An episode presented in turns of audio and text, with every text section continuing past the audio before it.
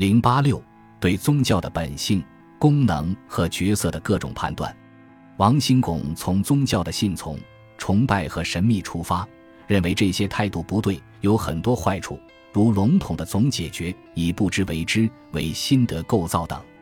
所谓宗教鼓励人上进，减除人的苦恼，这也可以用教育和用美育来代替。王兴拱还从决定论与非决定论这两个矛盾出发，认为宗教对人的期望都没有帮助作用。不少科学主义者整体上都不承认或否定宗教的积极作用，因为宗教是迷信，人们信奉的都是虚幻、神秘等不真实的东西。如果这些对人有作用，那也是坏的作用。持这种立场的还有西方人，如罗素等，他也参与了宗教论辩。罗素告诉中国人说，宗教在欧洲用以杀人和毒害，很幸运，中国的历史上没有这样的毒害。当然，正在迅速变化的中国也要避免产生这种毒害。罗素对宗教的极端性否定，影响了不少中国知识人，因为当时他在许多中国知识人的心中是一个偶像。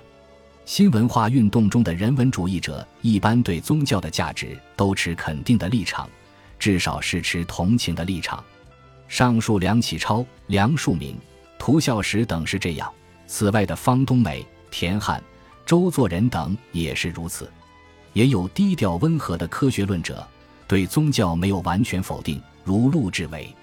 人文主义者普遍认为，宗教能使人上进和奋发，能使人对生活充满乐趣和情趣，能使人达到超越。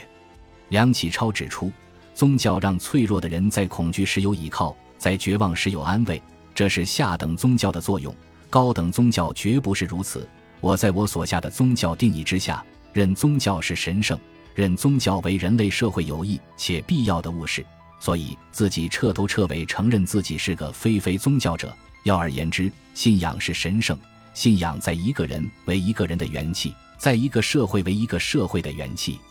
梁漱溟从宗教是用超绝知识的不可思议来安慰人，来论证宗教的真正必要。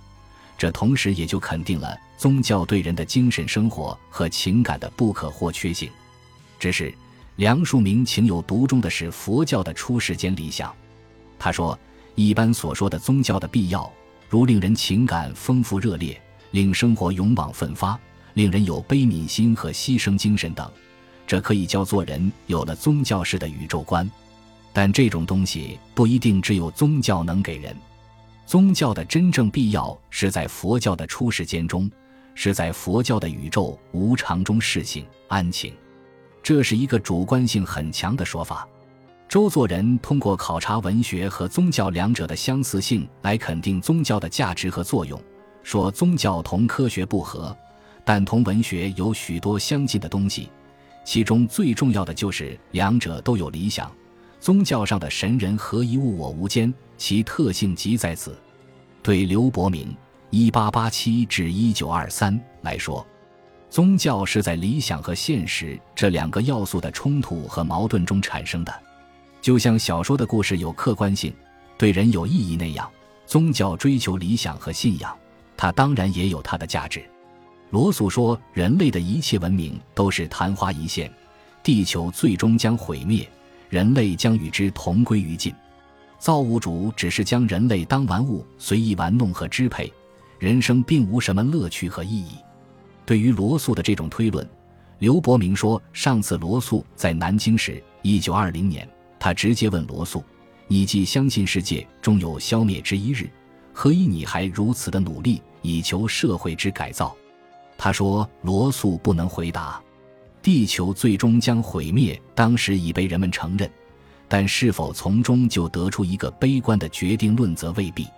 刘伯明说：“我以为我们对于宇宙之态度，需相信永无消灭，有继续的存在，有此理想，方可支持我们贡献于社会之勇气，而求人类之进化。”对宗教采取更为平允、客观立场的涂孝时认为，宗教的建立有两个重要的条件。一是人受自然的束缚和求解脱的心，二是人有直接的宗教体验。人一方面受自然和现实的束缚，一方面又不安于此，强烈的追求自由和无限，追求超越。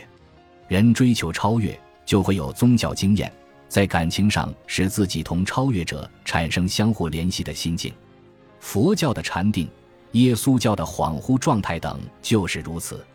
新文化运动时期，人们对宗教的界定及其本性和作用的解释非常多。上述列举出的只是其中的一小部分，但这就足以反映出当时宗教观的多元性。